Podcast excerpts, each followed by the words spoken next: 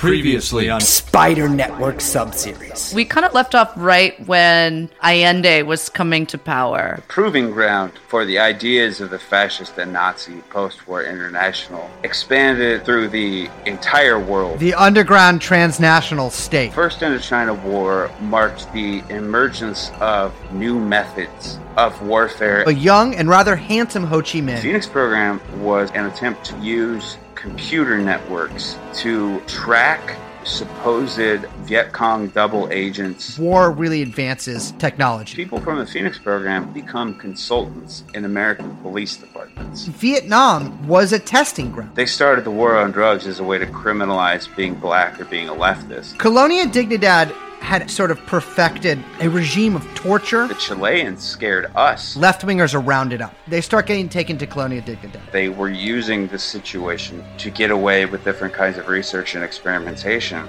that were not plausible for them inside the United States. This is all part of the same project. How the fuck do they have a chemical weapons laboratory? This isn't some relic from the past. You live in the future that they created. Empire never ended. People don't realize how much of motherfuckers the French are. Empire never ended. So, Black Rifle Coffee. The Empire never ended. You killed Naomi!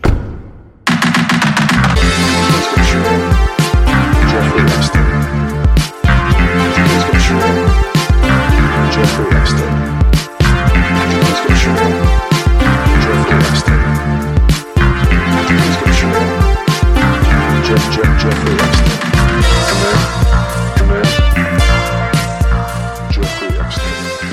So I want to start us off here with a quote uh, from an interview uh, with Carl Jung given to H.R. Knickerbocker uh, for a, a Hearst newspaper thing in 1939.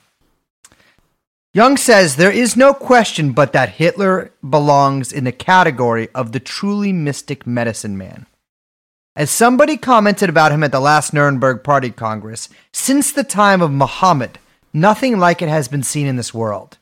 His body does not suggest strength the outstanding character of his physiognomy. I don't know how to fucking pronounce that. Physiognomy is its dreamy look. Physiognomy. Yeah, gnomes. Like, of course, the classical Yeah. gnomish archetype that Jung uses.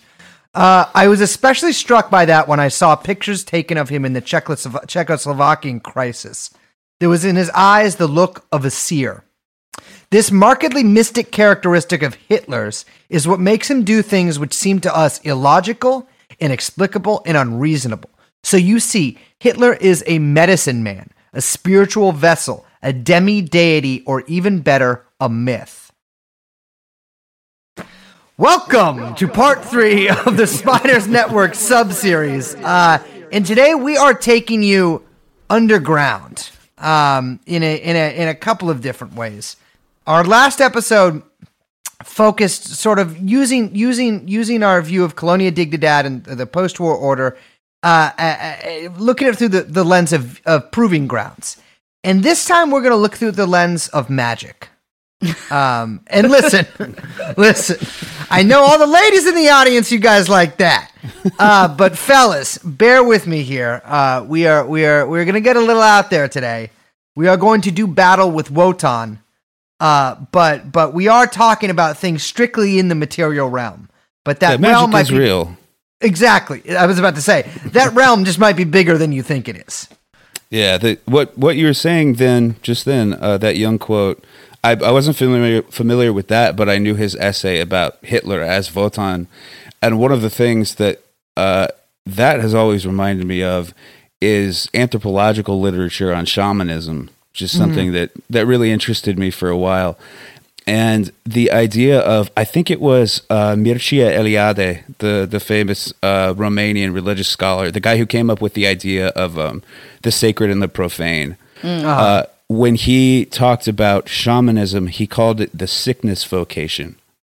Uh, and Huh. his idea, his idea was that a shaman essentially goes around um, a community, and here we're talking about you know very literal shamanism. We're talking about you know small communities on the Eurasian steppe. Uh, a guy would literally go house to house, and as he saw it, pick up the the psychic disease of everyone in the community. He would load it all upon himself and then kind of spew it back in these uh, ecstatic, trance like Baroque performances that could go on for days. And in in so doing, he purged the tribe of Yeah. all these these you know psychic evils that were eating at it. And so a shaman's job is not, um, as a lot of anthropologists presumed before that, to make some sense of what's going on. You know, a shaman is not um, a, a sort of dream interpreter or something like that. He he doesn't explain to you what's going on. He takes on your sickness and then manifests it in a uh, what I think could really only be called an art form. And I think we're going to be doing a lot of crossing over here between the uh, the boundaries of politics, art, magic, and the point at which you know they're no longer explicitly or even you know perceptibly different things. I was going to say it's like a cleansing ritual, right? Absolutely, Taking exactly- on yeah. this the the evil of the community, whatever the whatever the like stain in the community is, the infection, and through like ritual and usually sacrifice, right? Uh Yeah.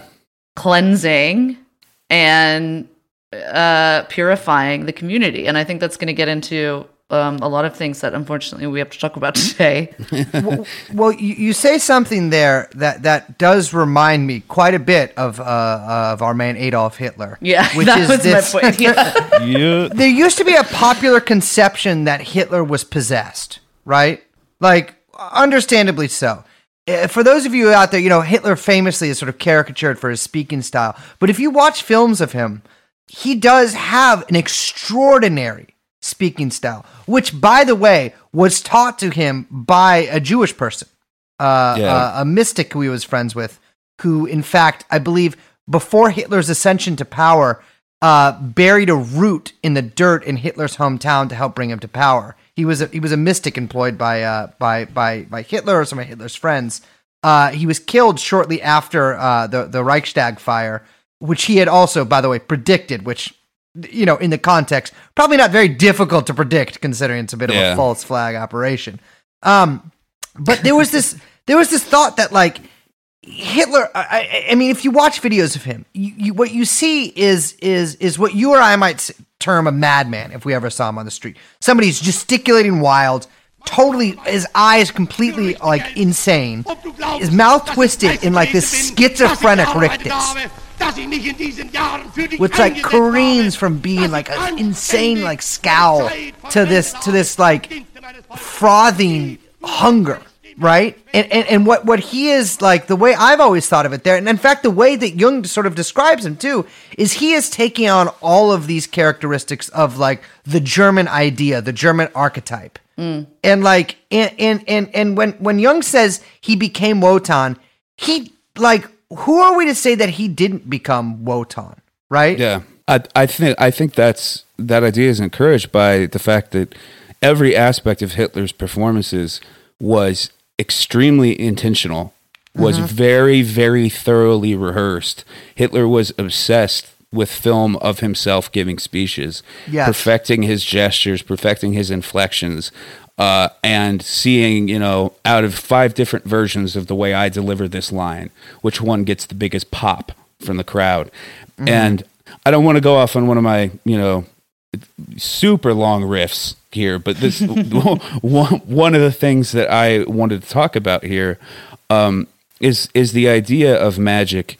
You know, in communities where that that term still has a real currency, and what it becomes when it loses that currency in in, in an entire community.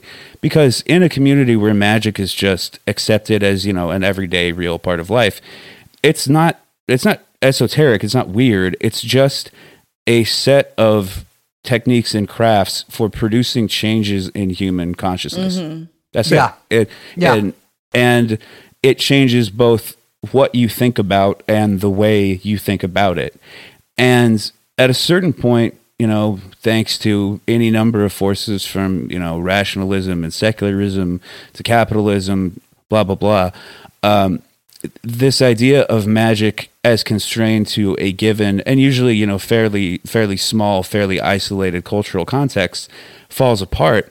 And i have a sort of gnostic view of what happened to it that it um, you could say it broke in half or you could say it had children. I prefer to think of it as kind of a, a mother deity that has children. And Uh-huh. one of one of them is good and one of them is insane. And it acts evil maybe isn't evil but is insane. Um, the good one is called art and the insane one is called media. And they use essentially the same techniques. They understand the same things that magic has always understood. And art continues using them uh, for we hope you know on the whole benign purposes purposes of expanding the mind the imagination and so forth. Uh, but it has to do that without the kind of net of of shared cultural context beneath it. You know an, an, an artwork now has to create all of the context that would have been assumed already in a civilization where magic is just part of everyday life. So artwork is uh, is not hampered by this, but it's deeply changed because it, it can't just presume you know all all the signs and symbols to be the same. Yeah. Um, media goes insane and becomes sort of the the demiurgical instrument of whoever uh, has the the the focus and the practice and and the oftentimes insane will to master it. And I think one of the reasons the Nazis still exert such a fascination beyond their actual history and the things they did is that Nazism was the first modern political movement to discover uh, media as inseparable from politics, to make not just use media to document its politics, but to make media part of its politics. And to have it function this- as like a weapon, essentially. Absolutely, absolutely, yeah. You have, you know, the the classic example would be Triumph of the Will.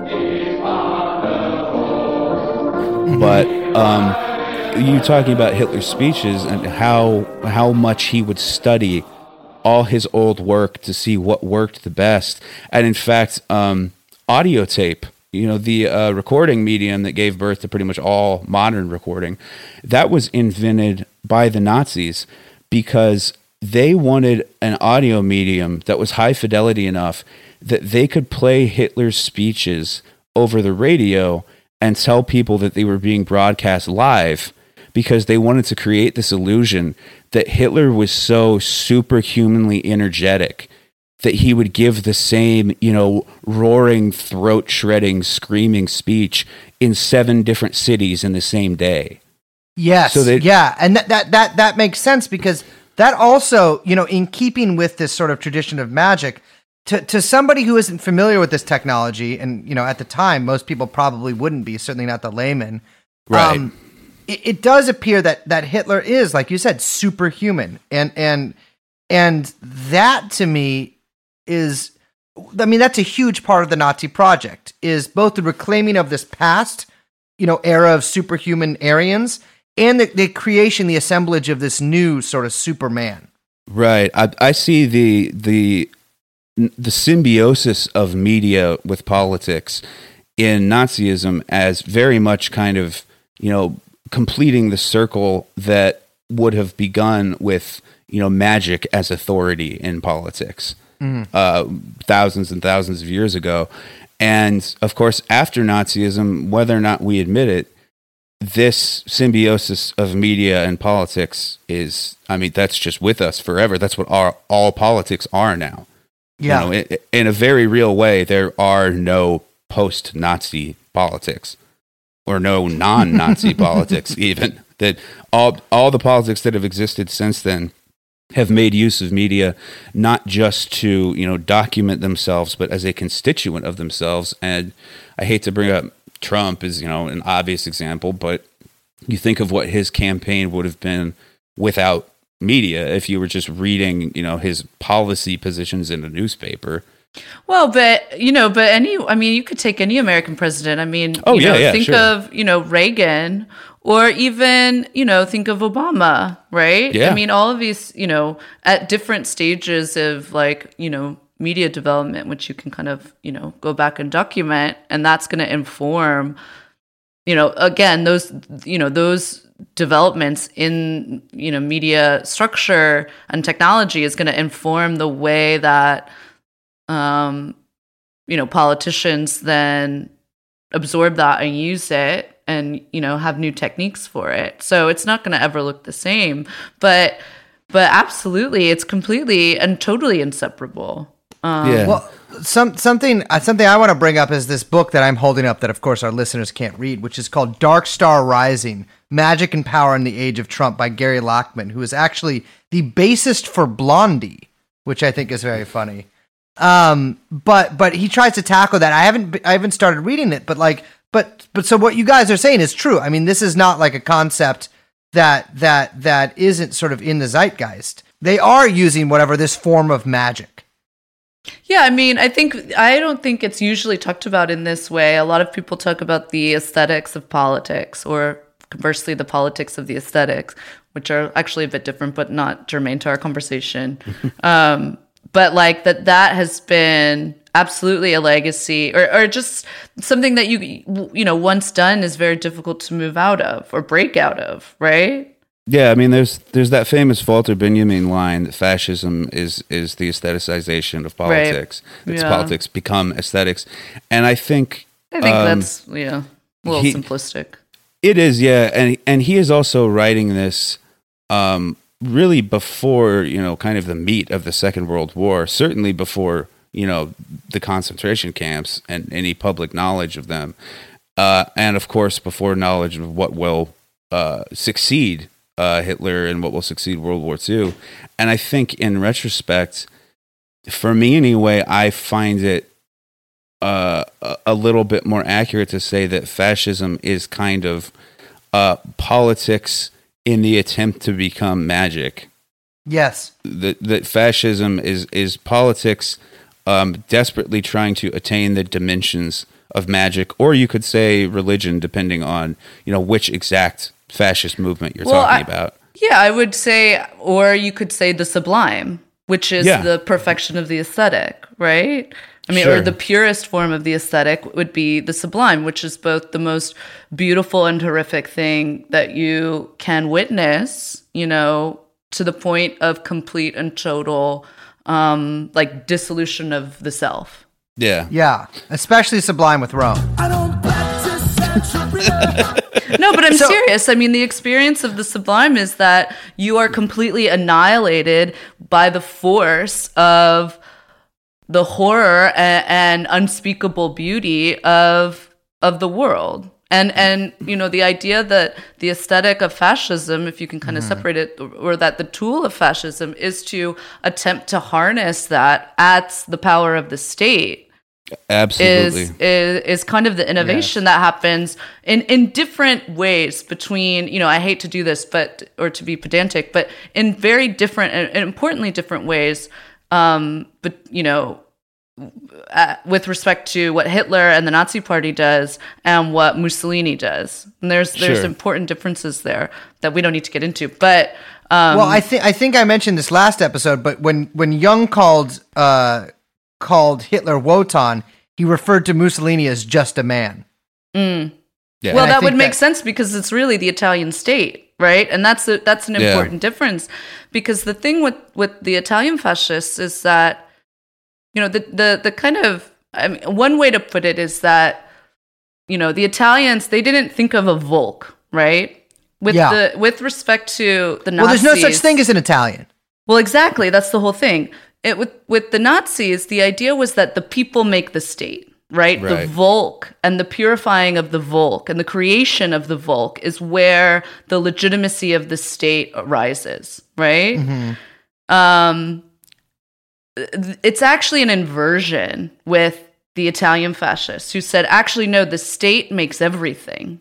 There is no concept of a people or a community or anything outside of the bounds of the state. And so there's an actual, like, different um, you know, it, there there's a there's a difference, or it's it's like kind of a mirror there in a lot of in in some strange ways.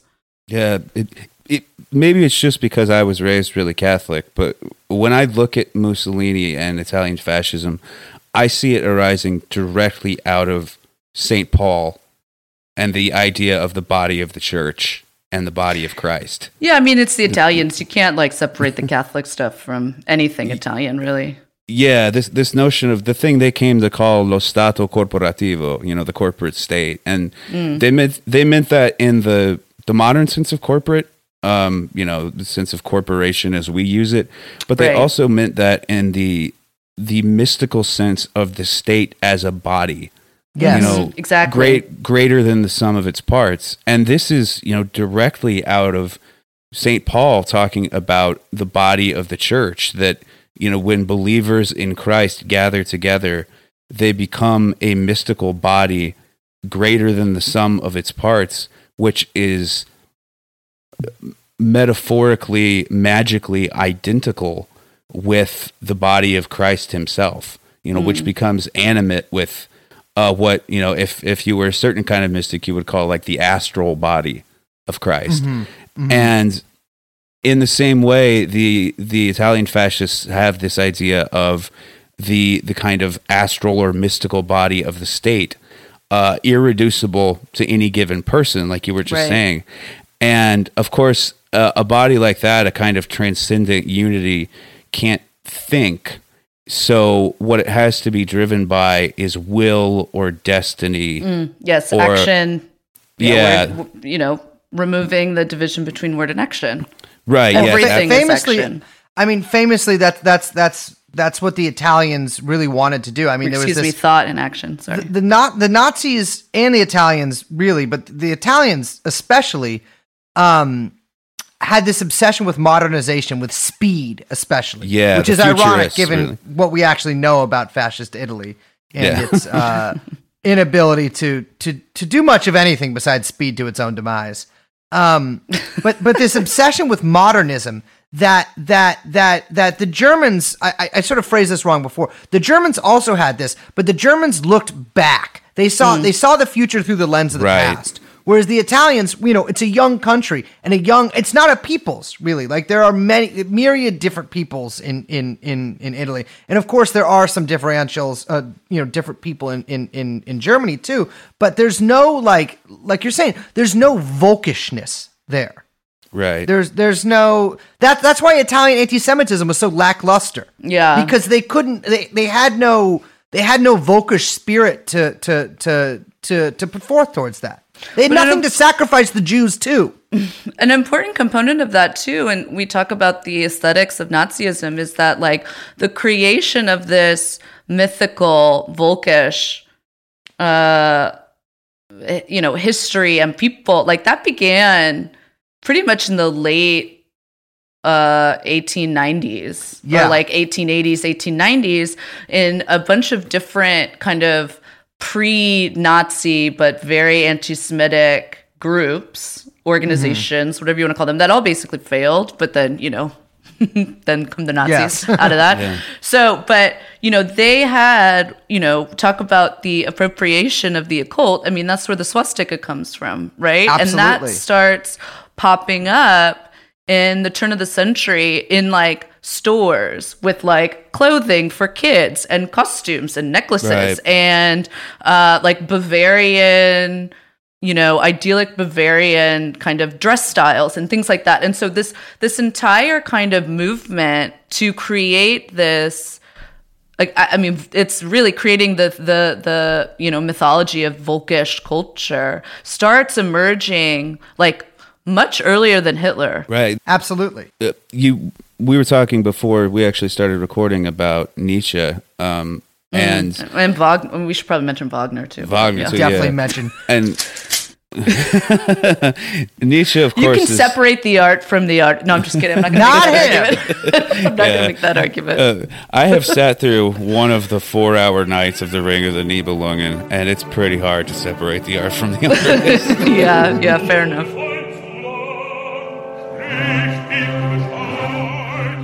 It's also pretty hard to stay awake. But Yeah. um Nietzsche, of course, is you know hugely misunderstood and misused. We talked about last time his his awful you know proto-Nazi sister, Terrible and her sister. awful proto-Nazi husband, um, publishing like Bowdlerized versions of his text and trying to make them seem you know proto-Nazi essentially. But when we talk about you know, the the famous you know Nietzschean idea of the death of God, he um, he uses that aphorism like he used a lot of his aphorisms a bunch of times in a bunch of different books and often tweaked them as he repeated them. And there's one version at least of the death of God aphorism that um, that goes something like God is dead and we have killed him. How will how will we atone for this horrible crime? You know, the, the point of the death of God was not just oh, you know, people don't believe in religion anymore. Not even just that people will never be able to believe in, you know, a cultural or or social or, you know, civilizational uh, universal constant like God. Uh, it's also that something is going to replace the God that you've killed. Yes. Well, yeah. And you you will not just simply go on with a big void, you know, in the sky, kind of watching down over everything. And you could, I think, argue philosophically that the rest of Nietzsche's work is the attempt to ask, what do you put there next? You know, how do you replace God without lying, essentially? Well, I don't think he ever was able to get there. I think it drove him mad. Yeah. I mean, he- because the idea was, you know, we are going to enter this century of, you know, because the death of God, like you say, we have killed God. What that means is that we have advanced as a society for so long that not only do we not need God to explain things, but we have other explanations for everything that used to be kind of magical, right? That we've mm-hmm. Right. supplanted, we've become our own authority. And that gets into, you know, uh, you know, you could talk about slave morality and how that emerges out of the Christians, whatever, but we don't need to get into that. But that, you know, entering into what he forecasted as a century or at least of uh, deep, deep nihilism, right? Yeah. Because when you kill God, basically the idea is that, you know, you have, you, you know, basically all morality that used to be undergirded by this kind of explanation, by this sort of natural God law, whatever you want to call it, right? All of that morality then loses its fundament and becomes endlessly fungible and able to be used towards any kind of purpose, right? Because without any kind of um, common understanding and grounding of these values, the values don't it's not that the values then become invaluable, if I can explain this correctly, but that the values devalue themselves as this nihilism grows deeper, right? they, be- they become instrumental. Exactly. They become completely instrumentalized. And so you start to see that. I mean, I, you know, he was right about a lot of things, right? You start to see in the 20th century, especially, I mean, even fucking now, right? You look and you see, um, you know, evangelical uh, priests sitting with Trump who has a thousand percent paid how many women for abortions or whatever. And it doesn't matter because this is not where, you know, all of these values have now become instrumentalized towards political will or will to power as it as it Yeah. you know very well may be. But the point being that what I'm trying to get at is that what ended up driving Nietzsche mad was that he never could answer the question of what comes after the nihilism. Mm-hmm. What what gets born out of this nihilism? Can anything be born out of it? Well, it, it's it's ironic that you say that though, because his sister could answer that question. no, I'm, re- I'm I'm serious. She could. She she really she joined the Nazi Party. I don't know if he was there, but but Hitler certainly sent a eulogy to be read at her funeral. You know, I think she died in 36. She was a member of the party, and and and it's it's like, I mean, we all know the thing about history is that the everything that happened was the only thing that could happen, right? Like for for all intents and purposes, there are no other realities. We can't we can't.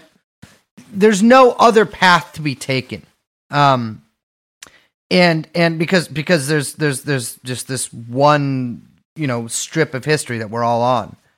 Um, but it does seem to me like if you examine everything, that, especially that was going on in the late 1800s in Germany, the Volkisch movement, the the I don't even know how to pronounce this. I've only read the word, but Ariosophy movement, um, which is sort of like the more esoteric side of Volkisch, Yeah. Volkisch uh, ideology, which is necessary. You need an esotericism yeah. to go to go with Volkisch ideology because most of it's made up. Yeah. you know, like I mean- it's it's pseudoscience or not even Yeah. science; it's pseudo history. That's Yeah, where the Thule stuff comes from, correct? Yes, yeah. That, so, that, so I mean, uh, you mentioned Michael mentioned before the swastika as well. I do want to mention that on Hitler's Catholic school that he went to in Austria, there are swastikas on the awning there of, a, of, a, of a Catholic school. So this was in the air. This was, I mean, I'm sure it's not like he designed the flag or anything, although I do believe he had a hand in it. Uh, this was just something that you would see during your whole life. And this is not a Germanic symbol, really. I mean, of course it is. There's, uh, you know, long instances of the swastika in Europe. Many European, uh, let's say, less than woke European groups use that as an excuse to continue to use the symbol, uh, especially if you go to um, the uh, the or not the to Ukraine. Um, but but yeah, the Thule Society. So it was started by this guy named von Sebottendorf, uh, which who's again I'm probably butchering the pronunciation, who who was actually sort of pushed out of the picture later, um, and who by the way drowned himself in the Bosphorus uh, on the the day that that Nazis surrendered uh, in, in, back in Turkey. But uh, but it was essentially like an esoteric society, one of many. Germany was sick with these societies uh, in uh, during the early early 20th century. Um, Just to point one thing out, like you were saying, Germany was sick with these societies. This Nietzschean question of what comes after the death of God. Europe in general is sick with these societies. The United Yes, States is sick with absolutely. these societies. They're absolutely everywhere, and a lot of what ends up becoming kind of compressed uh, into the meat grinder and emerges as Nazism is little bits and pieces of all these different esoteric movements. Yes. Like a lot of the, um, you know, the Aryan bullshit, the idea of, you know, Germans as Aryans as the original people comes from theosophical misunderstandings. yeah. Yeah, yeah. Absolutely. I mean, they believed they, they believed you know one of the big reasons that this sort of Arianism ideology was adopted is because they believed that the ancient Aryans, who were a pure race, had a gland next to the pineal gland. There's an empty space there now where they used to have an extra gland that could uh that that that could make them telepathic. And because of and the implication here is Jewish uh, sort of interference and inbreeding and dirtying the race, we unfortunately some some shiksas who I'm probably related to had sex with some you know Rudolphs and and, and Hanses, and they lost that gland. Um, you got just just imagine George Costanza going, "You brought out the gland, you brought out the gland, Jerry." It was actually a sort of Faustian bargain because they lost the gland, but Jewish women grew giant breasts after that, which which they still have to this day. And they got those from the Germans. Exactly. Yes. Who, who by the way, all men and women, Ger- everybody in Germany used to have enormous honkers. And, Including the men, and- yeah. Including the men, absolutely. I mean, half of their bodies were covered in these things. And, and of course, you know, the Jews stole them.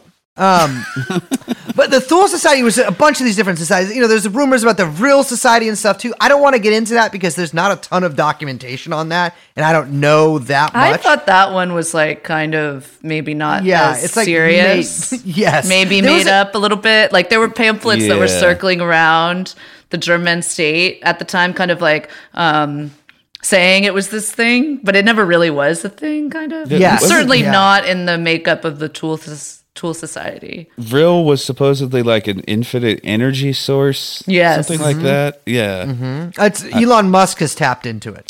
yeah. He seems like the kind of dude who could genuinely be convinced of that by like this time tomorrow. Yeah. He's like, we've got the Tesla Model 4. It's powered by Vril.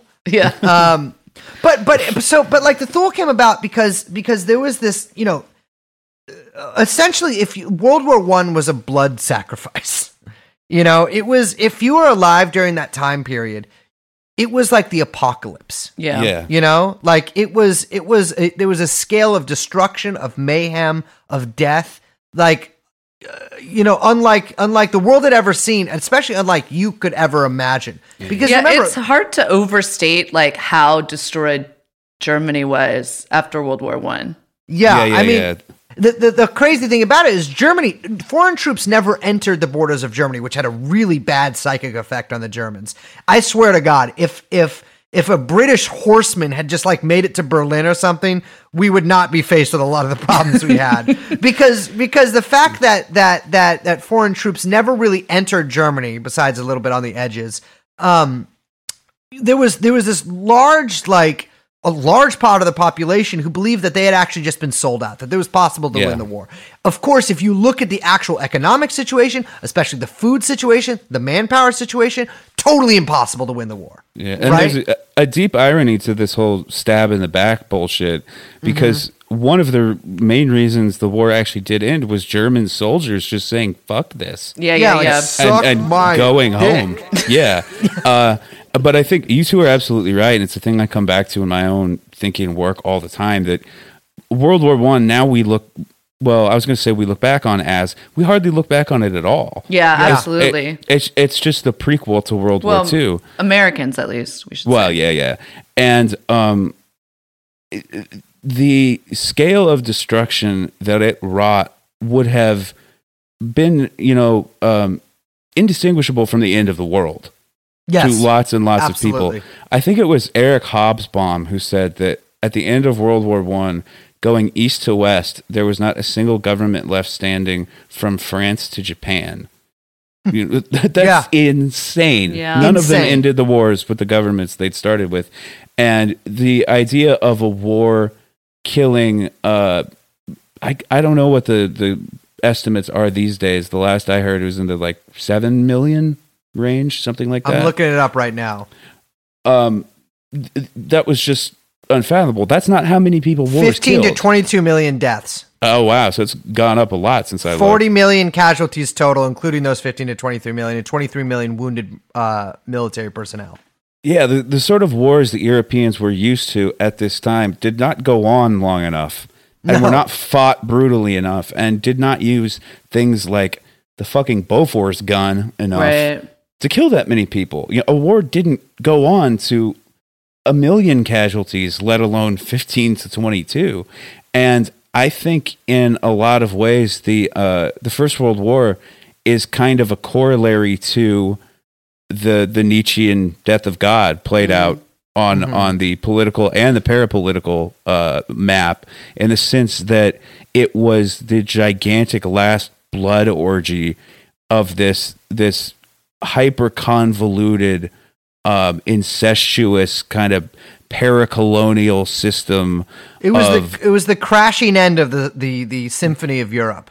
Yeah, absolutely. Of of all these interrelated families fighting for you know um, export markets and shit in the same places, that it it was an entire economic world order eating itself alive in a kind of you know blood frenzy that I don't think most people alive then would have believed human beings would have gone that far in fighting for anything by that Yes. point. You know, there was um I think it was uh, fucking Otto von Bismarck after the Franco-Prussian War who said, "Well, it seems pretty safe to say there aren't going to be any more wars after this one." He was the Fukuyama line. of his time. yes. yeah, yeah. The, the people really thought there's this kind of you know, in keeping with all the uh, the uh, esoteric societies and the utopian groups that we talked about before. You know, the non-Marxian communists and shit. Yes. there was a real feeling.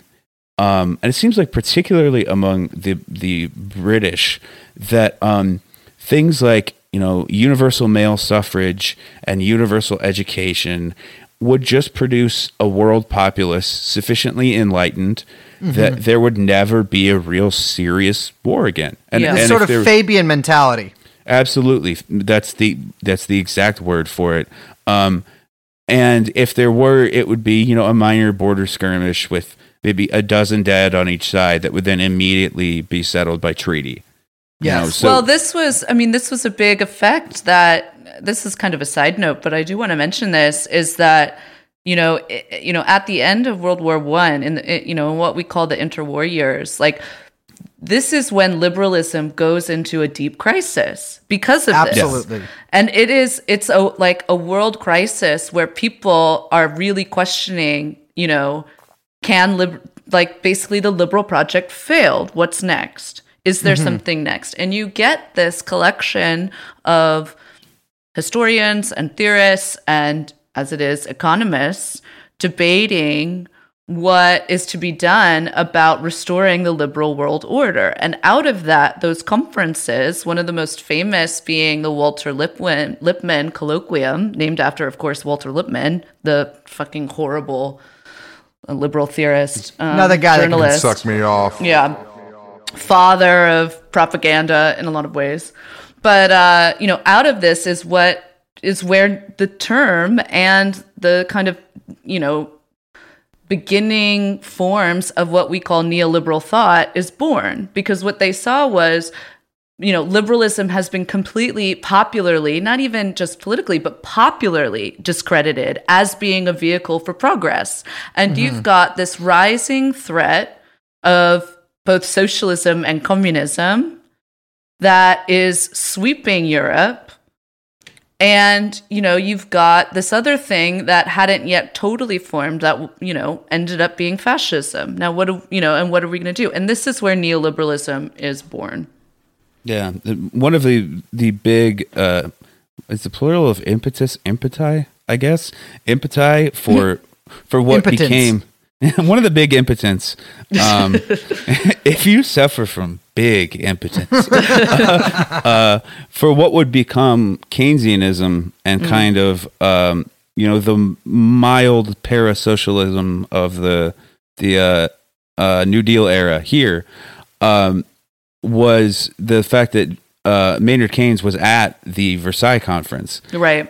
and basically he took a, a really detailed notes, left a journal that's worth reading, and concluded if if these are our options, if w- what these people are proposing is really what's left to us, we are doomed. Like the human race is not going to survive. Yes. Yeah, he was Let- like, "Oh, we've got a five-year prosper." plan, or we've got a four-year plan. What are we going to do? We got to do better than that." And he basically Yeah. was talking about the Soviets and and you know the German state.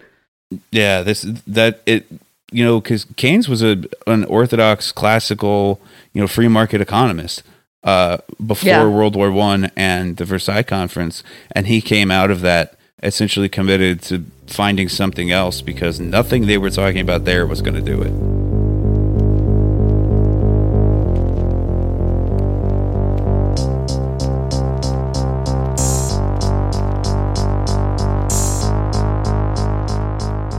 Well, t- to to get us back to the Thule real quick. This is sort of setting the stage for for what we are dealing with here, right? We are dealing with a nation of traumatized people, many of them veterans, um, who are obsessed both with their themselves and their past, and in fact, so obsessed with the past that they create a sort of like mythical. I, I mean, Yeah, the stuff that these guys believed is truly incredible. I, I'm sure many of you are familiar with the Hollow Earth theory, uh, where where where in fact inside of the inside of the world is another world. There's a tiny sun at the middle of it. It is a verdant world with advanced races and advanced technologies. This is the same sort of line of thinking where Atlantis comes from. And in fact, many members of the Thule Society actually believe that, that the Aryans came from Atlantis. Brace and Liz and, and Chomsky can see that the Hollow Earth is actually where I am right now. Yes, Michael does appear to be in some sort of hollow earth. I didn't want to say anything. no, it's Um, cool. Nobody but- knows how but- to get here. The hollow earth, well, Admiral Byrd does, but I digress. uh, the hollow earth fascinates me so much because with the Nazis and then with everything that came after, we actually do enter into a hollow earth. We do enter into the subterranean realm. It's not the hollow earth dreamed up by these by these morphine addicts in the coffee houses uh, uh, of Bavaria, but it's the actual hollow earth, the real hollow earth, the the the what it actually looks like when you go underground. And what I'm talking about there is Hitler in the bunker, people going mad, suicides. Yeah. I'm talking about in in Colonia Dignidad, the tunnels that ran underneath it. And when Colonia Dignidad was raided after it was shut down, when they were looking for Paul Schaefer, he would hide in those tunnels, just like Hitler. And I'm sure that was not lost on him. And then, in the general sense, during the Cold War, and even now, although now you could say that we've all entered the Hollow Earth, that there is no Hollow Earth, we've all gone underground. But uh, but even then, the, the world was crisscrossed by tunnels and by men doing secret things in secret places. When I hear Hollow Earth, the first thing that comes to mind after the you know the the mystical theory is more mass graves in Yes. those it, more mass graves in those five years than the Earth had seen in its entire combined history before that. Absolutely, absolutely. So, so with the Thule Society, uh, it, it, it had a lot of names, and it was not a big society. There's about 350 members in Munich, about 1,500 in Bavaria total. But they were powerful. They were powerful people, and they were well-connected people. There was there was a mix of aristocracy and and former army officers or current army officers, and, and, and several names that would actually appear pretty high up on the Nazi roster. I'm talking specifically about uh, Rudolf Hess, uh, and Alfred Rosenberg. Rudolf Hess, of course, made the famous Hess flight to Britain during the early stages of, well, technically for the Germans, not the early stages, but in about 1941, uh, possibly because an astrologer told him to go. Um, and and you know he had sort of been driven mad. I don't know by by what, by possibly by the shit that he was messing with.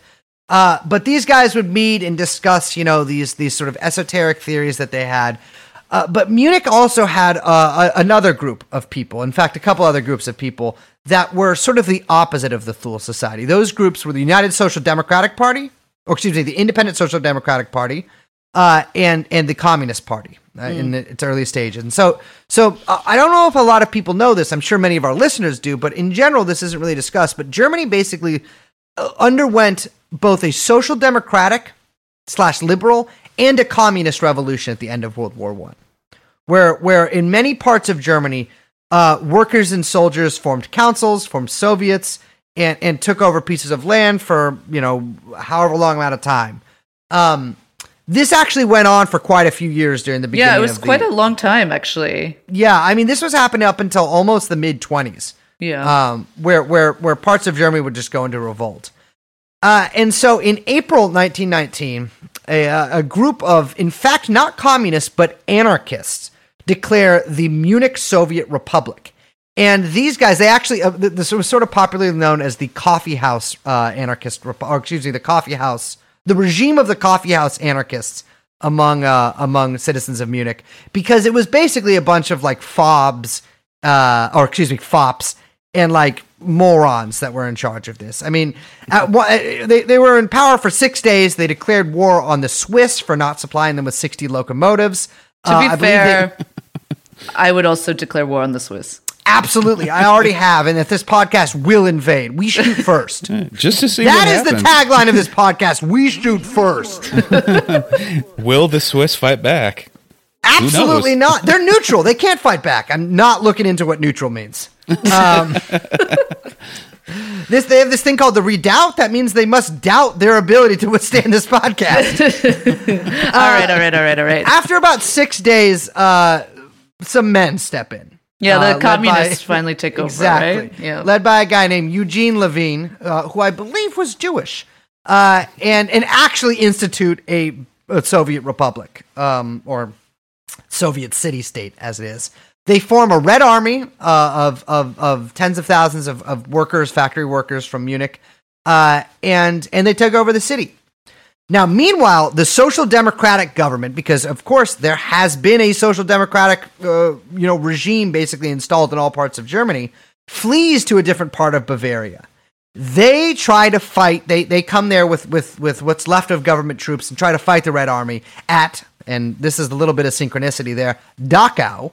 Right. They are repulsed by the uh, by the the the burly workers from Munich. Yeah, we should pause for a second because what happens here, if people don't know, is that the Social Democrats in Germany team up to basically they see the communists not as their uh, you know problematic fr- like friends, but like actually as their enemies, and and they uh, have no interest in teaming with the communists and actually want to fight them to the death.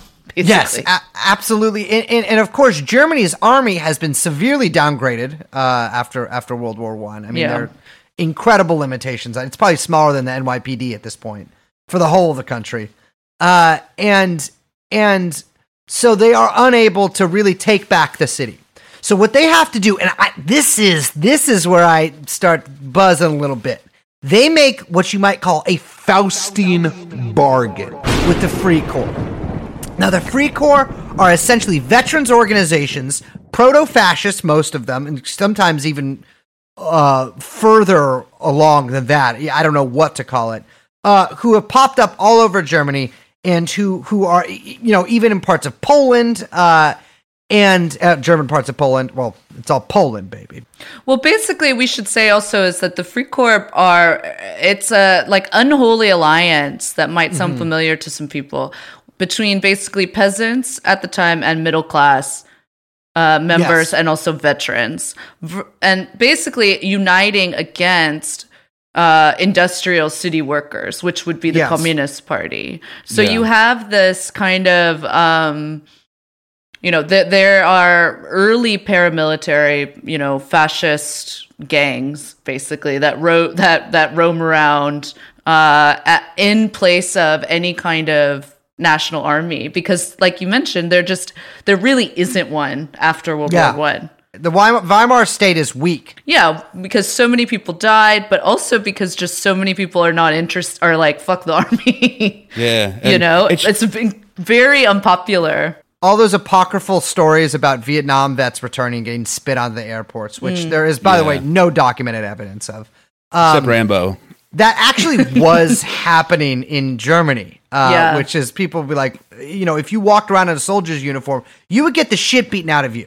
It Get should be stabbed. mentioned that that these aren't just you know vets the way we have vets and they have other jobs, whatever. You know, you don't necessarily know who they are.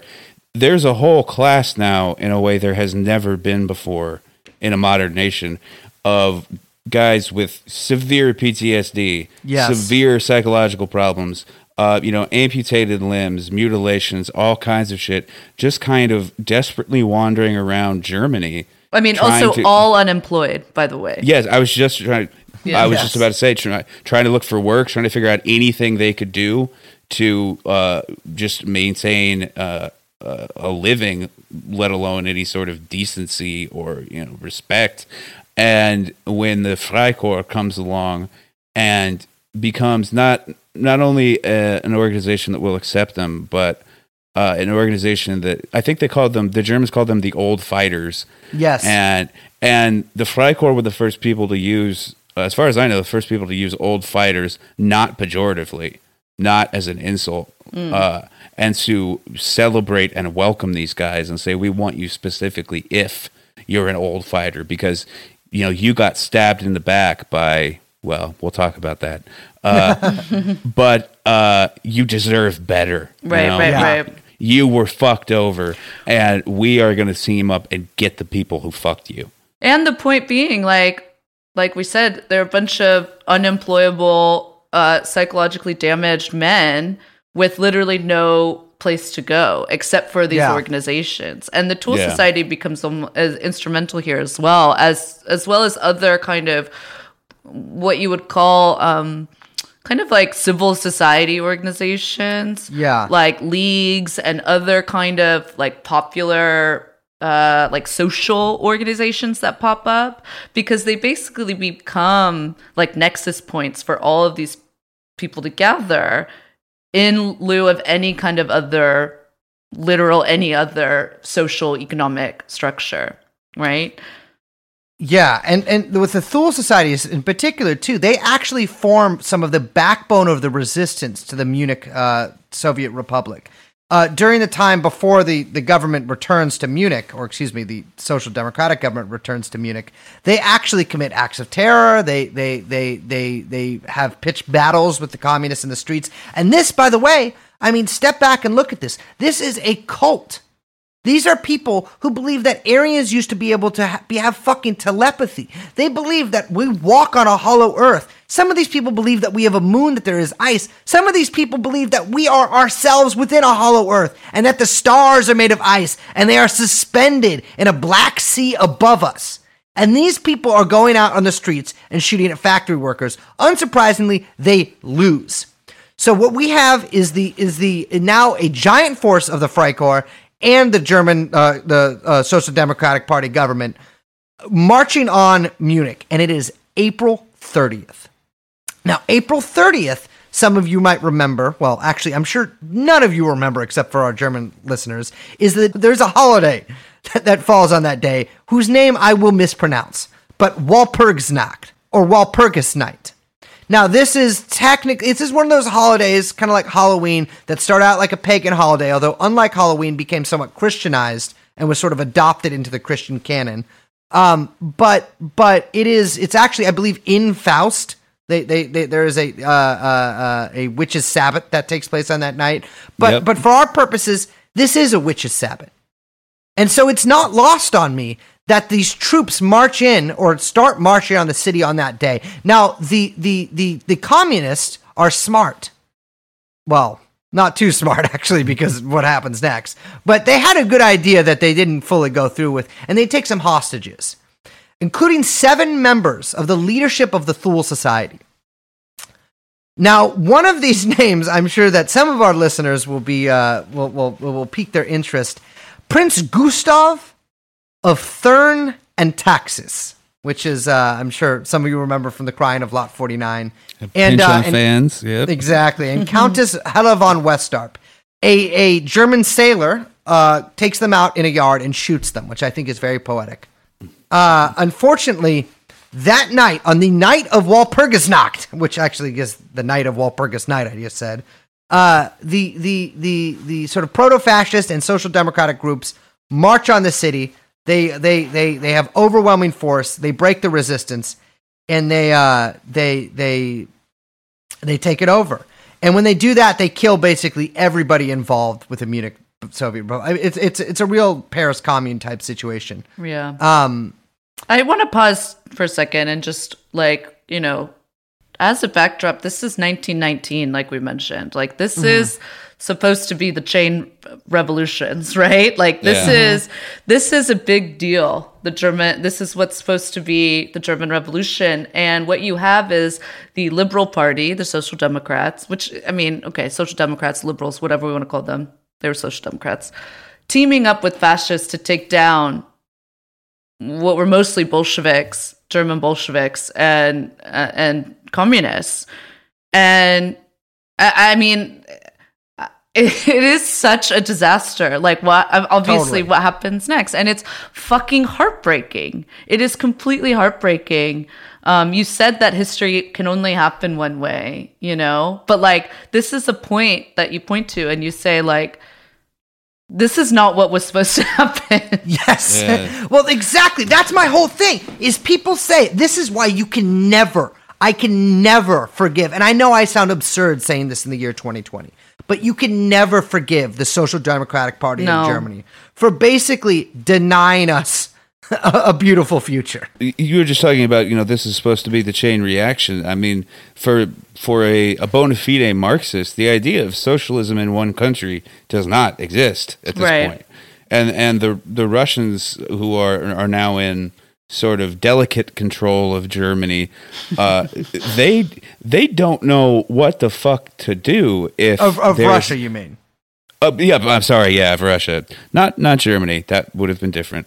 Um, uh, they don't know what the fuck to do with with the idea of a socialism that's supposed to lead to communism if it doesn't roll across Europe. Right. They're not prepared for that at all. So this doesn't only you know change the history of of uh, Germany and of the rest of Europe and possibly the rest of the world, but it also profoundly changes the history of, of what will become the Soviet Union and Yes, Russia in particular. absolutely. Because they have to figure out a way to keep this thing alive without the entire support network that they were expecting to be there. I mean, I I mean, around this time, of course, we have the Soviets marching into Poland. And Yeah. Liz, cover I your know. ears, please. the miracle, the so-called miracle in the Vistula. where they are somehow turned around. And of course, people alternately blame Trotsky and Stalin for this. I, of course, take the third position where I blame the Poles. Um, I'm I'm half Polish, and I also blame the Poles. I don't. We suck. I mean, to be honest, if you're losing to the Poles, which has been, been a country for about three months, you're Yeah. probably not going to win against Germany. no, our whole thing is that we lose everything. That's that's like national identity. Except without Poland. CIA help, right? Yes. yeah. So- solidarity. Yeah, it was a little Um, bit but but what we have here though what we have here though is is is we actually do have these the, the germans basically taking a modern position that they don't even know they're taking right? With the uh, with, with the social democrats and the freikorps Right. uniting. And of course they united in many other parts of germany. Every single one of these communist revolts was crushed by basically the same exact combination. Rosa luxemburg shot in the head and dropped in the river. Same exact combination. Social democratic masters fascist at the time at the time foot soldiers and that presages what we had for the rest of the 20th century which is if we take the social democrats democrats to be liberals which they were align and really melding and becoming one new it's a dialectic right? You take you take the social democrats you take fascist or and then you combine them and you have something new. And to me what the new thing that we have there if we take a broad view of it is the 20th century right because a- a- for for uh, after world war ii look at it all you have are these liberal democratic governments using these fascist governments as foot soldiers, right? I mean, we're talking, you know, we're talking about Chile, we're talking about Pinochet, we're talking about all over South America, we're talking about South Africa. We, this, this, this, this, this Faustian bargain that these liberal democracies make with these these these fascists, and that what they do is they, in essence, become a new thing. Yeah, these are these are you know talking about the hollow earth. These are the corpses inside the pediment of the sculpture. You know what I mean? These are the people. These are the people walled into the crypt.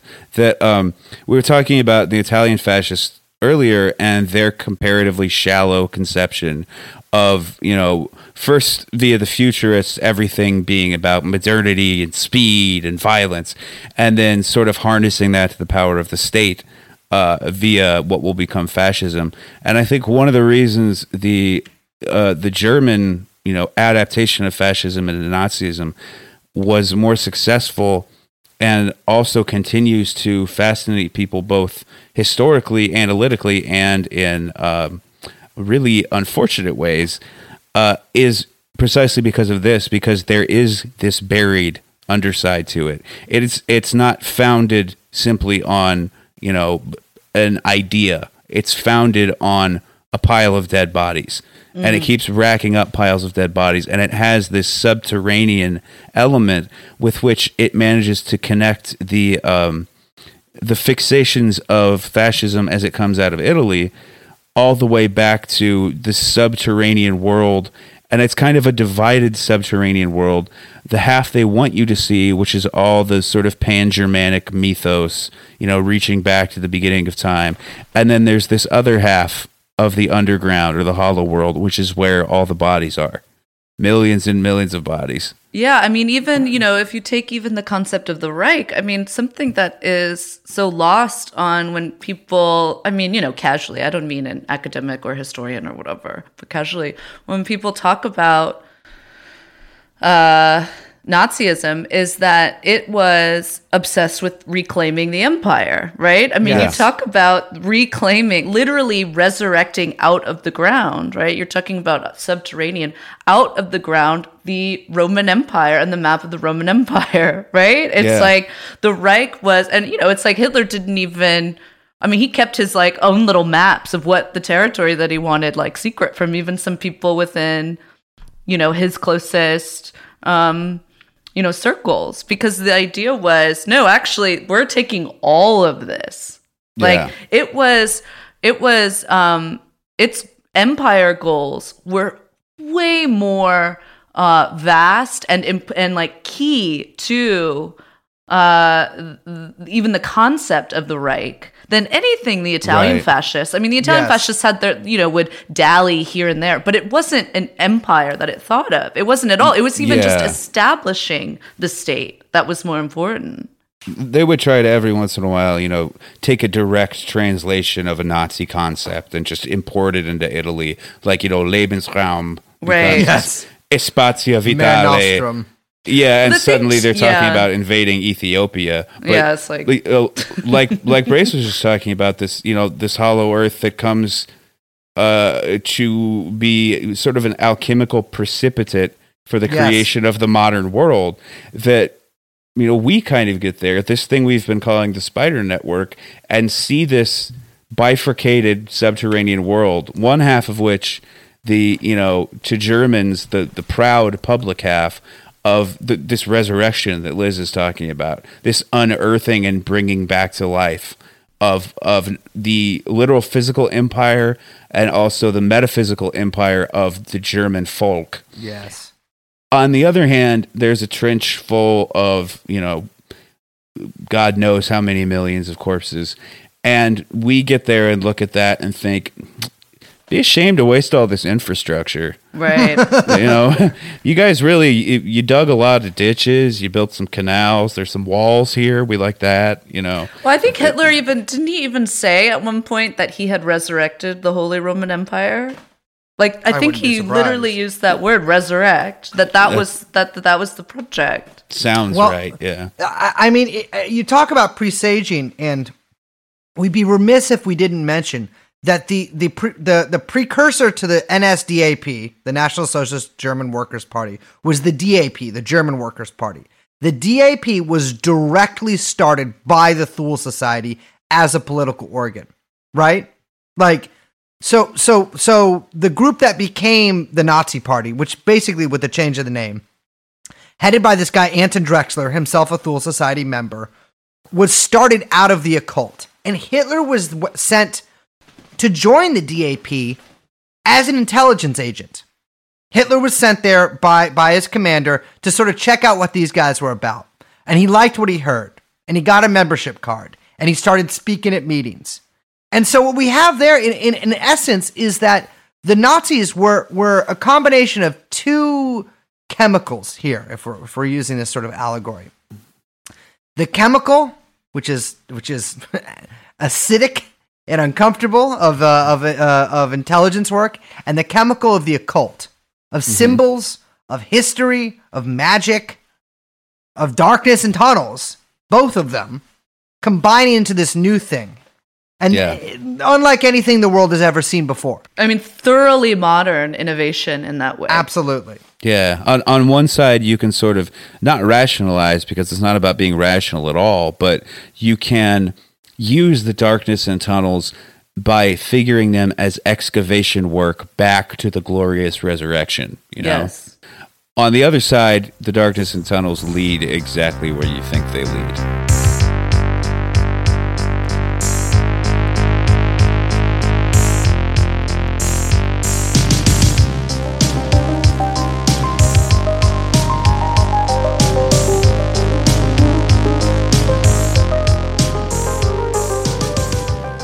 We'd be remiss if we didn't mention the murder here of Walter Rathenau, because the the murder of, of, of Rathenau really sums up so much of kind of what we're dealing with in this time period. Rathenau's father was like a very important industrialist. Rathenau himself was important to the German war effort during World War One uh, in the economy side, and and afterwards a very important post-war politician. And he was also a Jew. In fact, uh, when he was murdered, his murderers, who, who I'll talk about in a second, actually believed that he was one of the literal, real, no shit elders of Zion. Yeah. The, el- Yes. the elders of Zion, the protocol of the elders of Zion, by the way, is itself a forgery done by Russian intelligence. yes. Right? So a what we have here is an intelligence organization, which is what Organization Consul his murderers were. It is essentially a, a, a CIA-like organization within the Freikorps that engaged in political murders called the Feme murders, uh, uh, uh, sometimes with a cult bent. We have these people reacting to another intelligence organ, uh, another intelligence project, and they murder Walter Rathenau, and they kill him on an important date uh, which, coincides with with uh, let's say a pagan festivity in German uh, that would have been familiar to people who follow Volkish ideology. Uh, and and they believed in that moment that like I can't stress this enough. They thought they were killing one of the elders of Zion. It's im- imagine being the guy who thought you were doing that. It's like, dude, I killed one of the elders of Zion. yeah, like on on the way back to you From know the graveyard of Vienna, going, dude. No one's gonna believe this. Holy shit. like trying to reread Elders of Zion, be like, which guy is he? No, dude, he's number two. He's he's got to be number two. There's one of the reasons Rathenau is, is fascinating to me, as as any big Pynchon freak will know, is that uh, he is, I would argue, the center of the book Gravity's Rainbow, which is one of my favorite books ever and one of the most complex and insane books ever written. Um, is a seance in which some Nazis, uh, particularly the heads of uh, IG Farben, which was the Nazi uh, industrial chemical cartel, uh, resurrect Walter Rathenau. Uh, and they do it kind of as a joke and end up getting more than uh, they meant to. So Pynchon here gives a little uh, explanation of who Rathenau was. Says, uh, Rathenau, according to the histories, was prophet and architect of the cartelized state.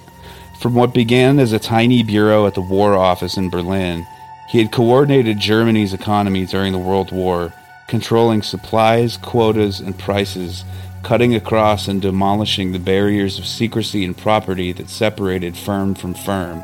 A corporate Bismarck, before whose power no account book was too privileged, no agreement too clandestine. His father was Emil Rathenau and had founded AEG, the German General Electric Company, but young Walter was more than just another industrial heir. He was a philosopher with a vision of the post war state. He saw the war in progress as a world revolution, out of which would rise neither red communism nor an unhindered right, but a rational structure in which business would be the true rightful authority, a structure based, not surprisingly, on the one he'd engineered in Germany for fighting the World War. And so I th- I think there is a a vision there too of you know we've we've talked about magic and fascism, uh, magic and the occult as they relate to other political you know political disciplines and political economies, but there you have the basis of what will kind of become the magical thinking of neo neoliberalism. You know the idea that the as he puts it, the cartelized state, the state reorganized as a system of you know resource cartels essentially uh, will include such natural balances within its ecosystem as will you know set all things right at all times as long as you just kind of plug the right numbers into the calculator.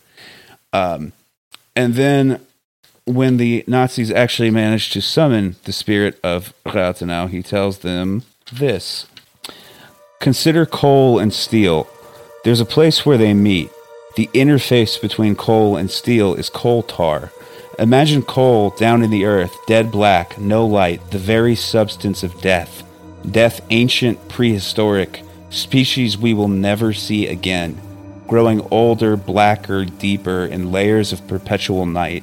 Above ground, the steel rolls out, fiery, bright, but to make steel, the coal tars, darker and heavier, must be taken from the original coal, Earth's excrement, purged out for the ennoblement of shining steel, passed over.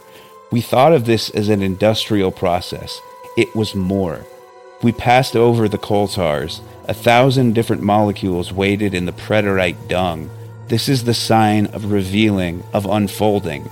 This is one meaning of mauve, the first new color on Earth, leaping to Earth's light from its grave miles and eons below. But this is all the impersonation of life. The real movement is not from death to any rebirth. It is from death to death transfigured. And I mean, if there's anything to sum up and harmonize with Brace's was saying about the hollow earth, everything we've talked about with the subterranean. You know, the the, Yeah. the idea of this entire movement that, you know, Rathenau from the other side of death can see as being a a, a kind of alchemical transfiguration of of death, of darkness, of waste, of you know everything buried and passed over. But what appears to be its real transfiguration into you know what the Nazis dream of is, as he puts it, not a movement from death to any rebirth. It's only a movement from death to death transfigured. Yeah, I like, you know, that idea of deeper and deeper and deeper, that there isn't actually an end, but that it goes deeper into the death itself. Yeah. And it, It- it- discovers and and uncovers, as it may be, or as you say, transfigures new forms of death and becomes new forms of death itself, the deeper and deeper it goes. Yeah, and and if you read this passage further and further, because it goes on for a while, you can see uh, those deeper and deeper strata of death not ending when Nazism ends, not falling No. apart with, with fascism, but becoming the basis of the inorganic chemistry, you know, that fuels so much of the plastics boom that's behind so much of the technological innovation of the immediate post-war, you know, liberal capitalist West, and uh, that the very title of the book, "Gravity's Rainbow," it means a bunch of different things, but one of the things he's doing with that idea of gravity's rainbow is kind of visually rhyming the gravity that clutches these dead materials to the heart of Earth and transfigures them uh, with the flight path of a V 2 rocket. You know, it's the same shape as a rainbow, but it ends in destroying the exact thing that it has traveled over. It's a good book. it's a great book. I'm looking at my copy right over there on my makeshift shelf, and I'm like, I was literally just thinking, like, it's been it's been about ten years. I should probably pick it up again. Oh, yeah. I've never read it. I read I read the of course Crying of Lot 49. I've read V and I read uh Vineland, I think, when I was Yeah. much younger. Although I didn't like that one that much. I think but V I've never is read the best introduction to Pynchon. Yeah, That's what I would tell people to. I to read that start when I was a teenager, and I I I, I love it. I was actually Yeah. planning on rereading it again. uh, It's so fun. next week. Yeah. Um, I we have to wrap up pretty soon. Uh, and I I just wanted to touch briefly on Colonia Dignidad. Oh yeah, Uh, I forgot about oh, that yeah. guy. Yes, That thing, yeah.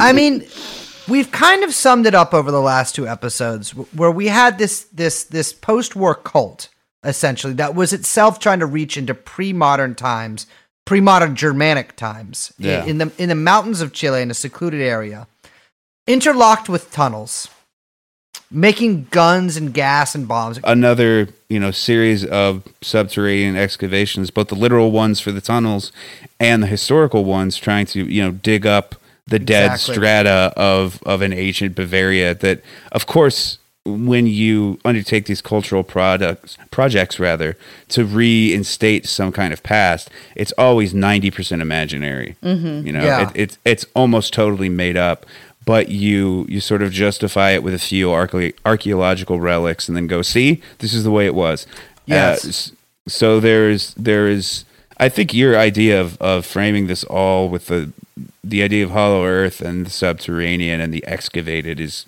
is exactly right and i wish i'd had it before we started talking Well, the, the thing is too. So, like you know, we mentioned, I believe, in the last episode about the torture that went on underground there. About about Yeah. you know, uh, even under the cafeteria, men were being electrocuted. Their testicles were being squeezed in vices, etc. Um, that that kept going, and eventually Pinochet falls from power after a uh, stuttered plebiscite, basically. Which, by the way, guys, guys like Pinochet, Hitler, etc., they love doing plebiscites.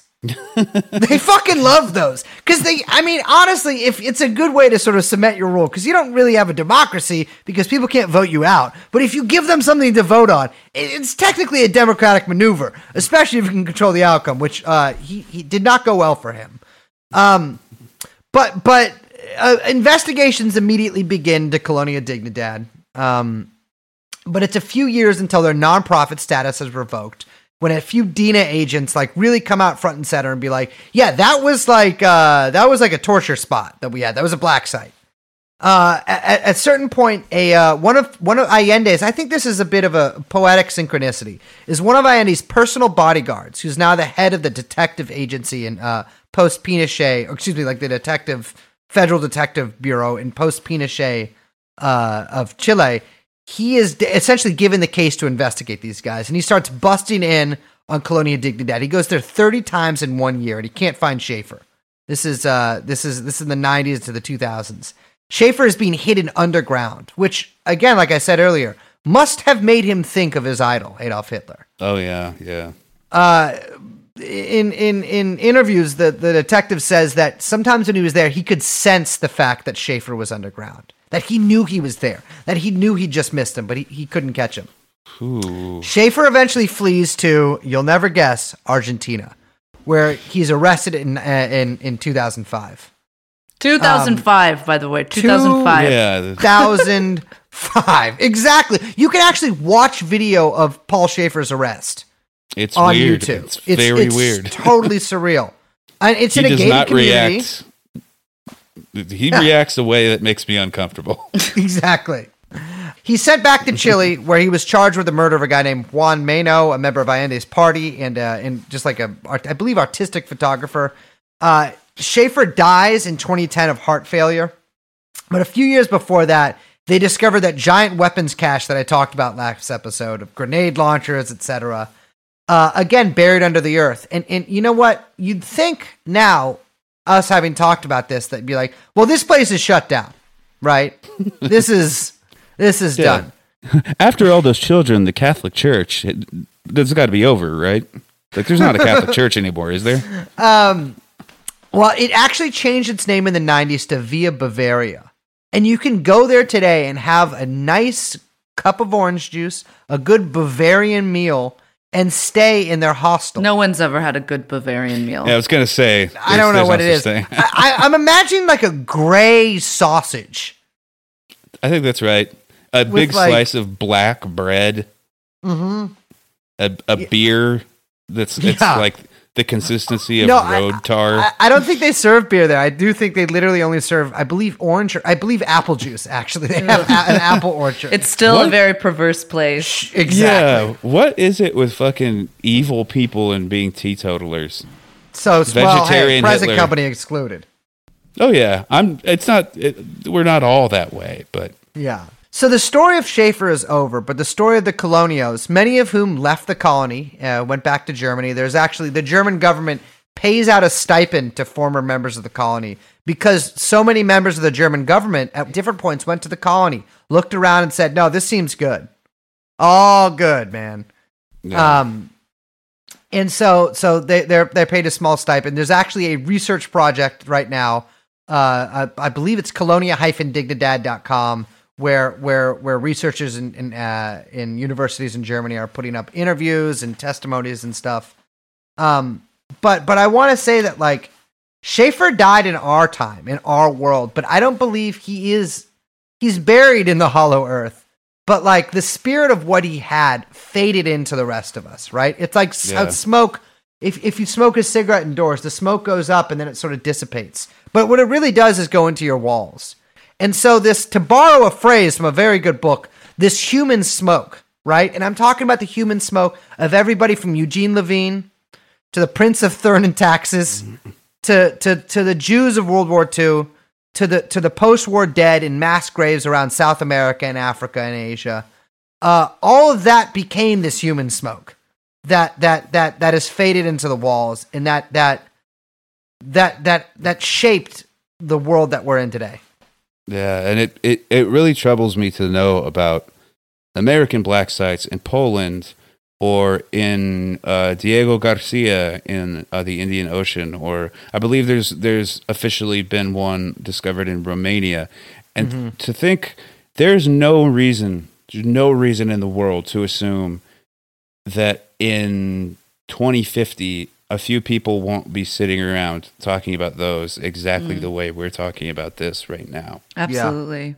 I don't I I don't see a compelling reason to think any of this ever actually changed.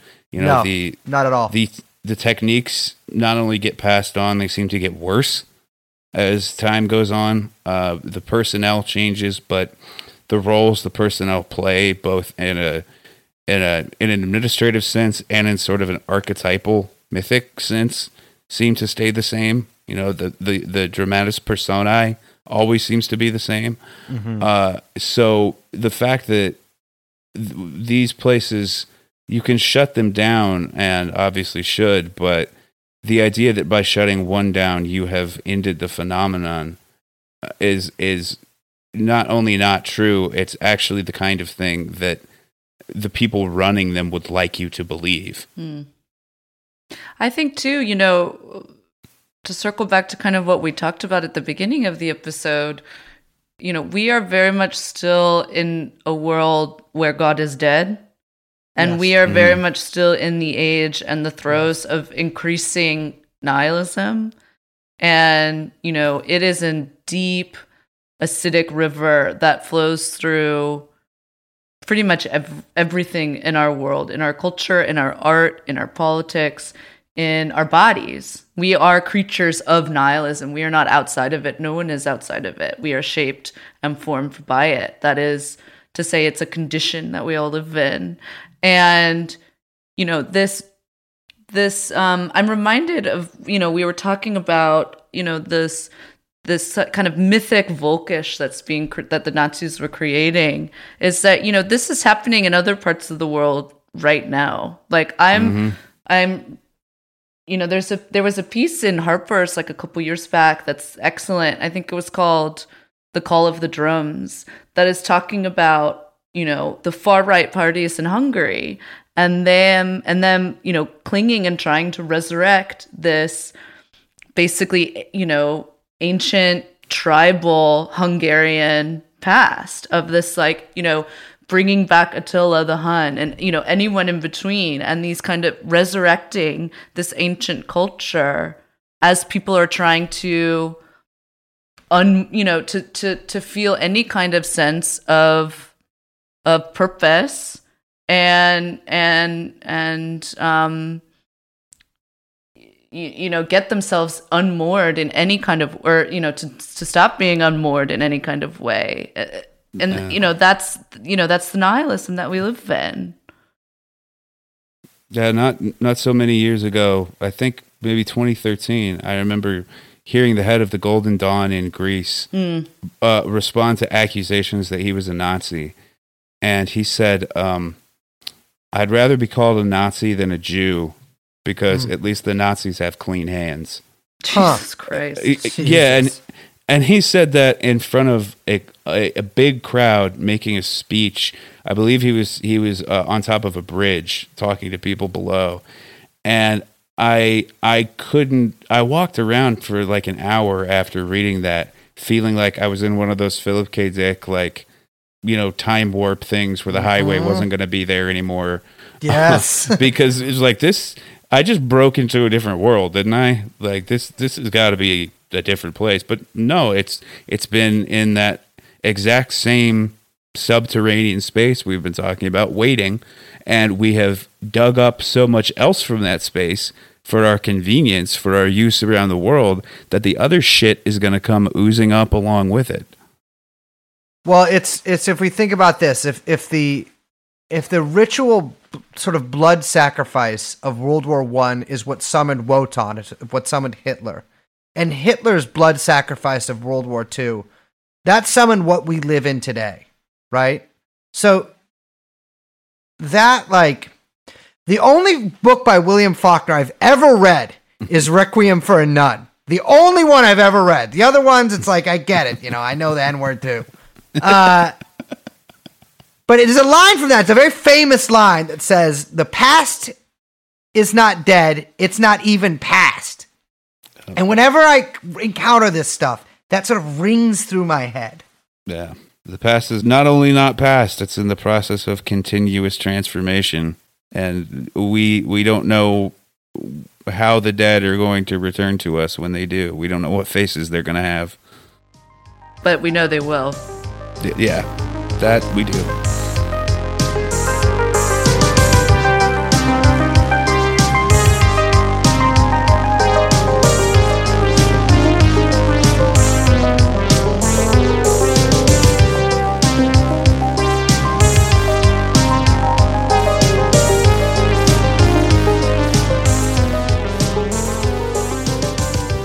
Well, that that that conversation really perked me up, guys. Yeah, that was a real uplifting one. We fixed the problems. I feel They're bad over. like for ending. I feel like we ended this on like a very um like dour note, but this stuff is serious, you guys. Well, well, one thing actually I want to say that I, that I wanted to say during the episode, but I couldn't think of a way to say it that made me sound uh, sane, which is that It's always a good sign. like I do. I'll be honest with you. I do waffle between thinking of Hitler as the archetype of Wotan and Wotan himself. But the one thing that I do know from from all of my experiences in the world is that it doesn't matter if somebody is the is the avatar of a god or if somebody is the archetype of a god. Uh, you can still put them down. That's the Yeah. thing. You you can you can nobody nobody nobody is impenetrable to bullets. Hitler did survive a lot of a lot of assassination attempts. I will say that. He just he survived an enormous amount of sometimes well thought out, mostly not assassination attempts. But at the end of the day, he proved himself that you can pierce it. And you can pierce anything in this world. Nobody, nobody is untouchable. And so I want that's that's that's sort of the what I want to impart on people is that nobody is untouchable. And I think it in a fascinating sort of way he he died of the myth dying. That's one of the things that's always fascinated me about Hitler. That there were any number of points in that war when he could, in surely strategic terms, have just stopped Yeah. and said, Yeah. "Okay, yeah, man, I, I really took over a lot of territory. Wow, Yeah. like we're good. I got a Roman Well, ass I beat empire here." France. Yeah, exactly. But no, he he was driven by this compulsion of you know the the mythological vision he had, and it was the death of that vision that that broke him. You know, not Absolutely. any actual necessary military defeat. And No. and I think it, in in the same way, um, it it can be easy, especially now when there's so much news packed into so little time, to focus on individual really small uh defeats and reverses and successes and whatever. And we we lose the the vantage the kind of you know zoomed out uh camera focus to think about going after not just you know point a point b point c but the vision and how killing that can destroy the rest you know kill the body the head will die sort of thing. Absolutely. So I got to say that this has been, I think, my favorite series of sub series or whatever we're calling it that we've ever done. Michael, you are such a fantastic guest. I know that our listeners um, are big fans. Really, and I just am over the moon about how much fun this has been these past couple episodes. And I got to say, I can't wait to do it again. Yeah, Yeah. thank you so much. It's been really, I'm not bullshitting you, a, a privilege to be on these. I've had It's- so this much has fun. been a blast. yeah, the show is so great. I mean, I've I've been listening to it since the first day you did it. so yeah, being on here has been fantastic. The best podcasting type thing I've ever done, easily. So you can follow uh, uh, Mr. Judge here at at Corpse in Orbit on Twitter, and uh, and check out Death is Around the Corner podcast, um, which which believe me, you like hearing this, guys. I'm telling you, I wish sometimes I listen to myself speak. I'm like, Boy, young Chomsky could really, you know, put some juice onto this to make it a little deeper. but but but Michael here, he's got it down. uh, but that, that, that the thing is, that's the price. That's the price because I'm Jewish, so I do get several thousand dollars a month out of your tax money. But I also have to talk like this, which is it's not it's you know um Uh, we didn't make that trade. I'm sorry. I have nothing to say about it. um it's okay. I mean, uh, I get to be one of the well, not uh, the youngsters of Zion, I guess they call us. Oh my God. the well, okay. Tykes. On that Oh. note, All right, signing off. Uh, my name, of course, is uh, Brace Belden. I'm Liz. Liz thought I was going to do a funny, funny name there. I can see it. I did. I thought Uh, you were and we are joined by producer Walter Schellenberg. I'm just kidding, by producer Young Chomsky. And that is TrueAnon. Bye bye.